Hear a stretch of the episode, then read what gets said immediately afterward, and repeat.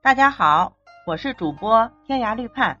今天咱们来聊一下三国时期的孙策与大乔的故事。大家应该对大乔和小乔特别熟悉，他们俩可是三国时期较为有名的美女。小乔嫁给了周瑜，大乔嫁给了孙策。虽然孙策的老婆在历史上并没有一丝一毫的记载，但是因为大乔和孙策的爱情，后人普遍把大乔当做孙策的老婆。对于孙策的老婆是不是大乔，首先在得到二乔之时，孙策和周瑜都已虚岁二五，古人普遍早婚，他俩若已有原配，那也是毫不奇怪的。更何况，在三国时代，妻妾地位差别极大，并不存在明清时代扶正的可能性。其二，在讲究尊卑有序的封建时代，婚姻被视为结两性之好，具体指门当户对的两个家庭因婚姻结为亲戚关系，更有一套繁琐礼节。而二乔身份背景仅仅是城破后被纳。这女战俘的身份似乎并不与孙策、周瑜相称，娶妻也不至于马虎到打仗时顺便解决。另外，婚姻又是父母之命、媒妁之言，娶妻需征得双方家长的首肯，相反，纳妾几乎只凭男人的一己之愿。策自纳大乔。从自纳就可以看出，孙策纳大乔实际是自作主张。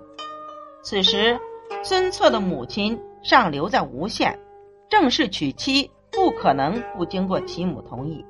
但是，因为其历史上并没有记载到孙策的正妻是谁，所以后人普遍把孙策的老婆当成大乔了。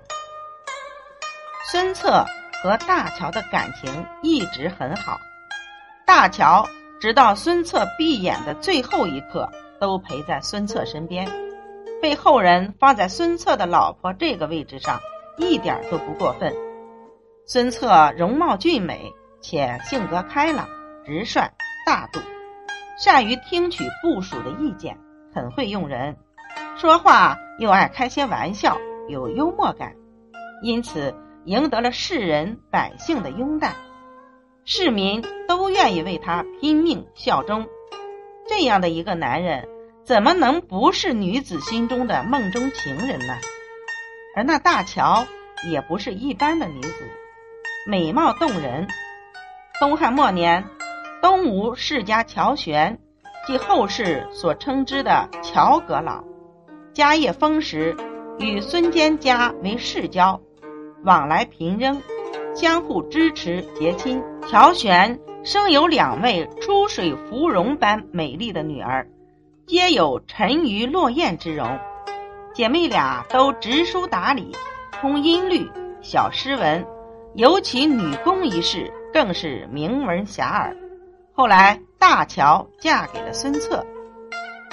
公元二零零年，孙策于打猎时遇刺，受重伤。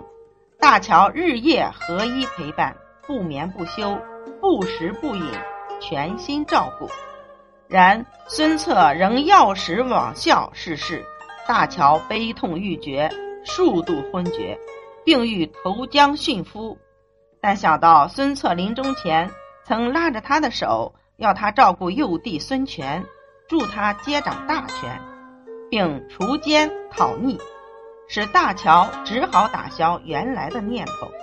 后来，孙权对皇嫂万般尊重，也在大乔与重臣如张昭、周瑜、鲁肃等人的辅佐下，很快的团结江东各股势力，建立威望，进而重新掌控大局了。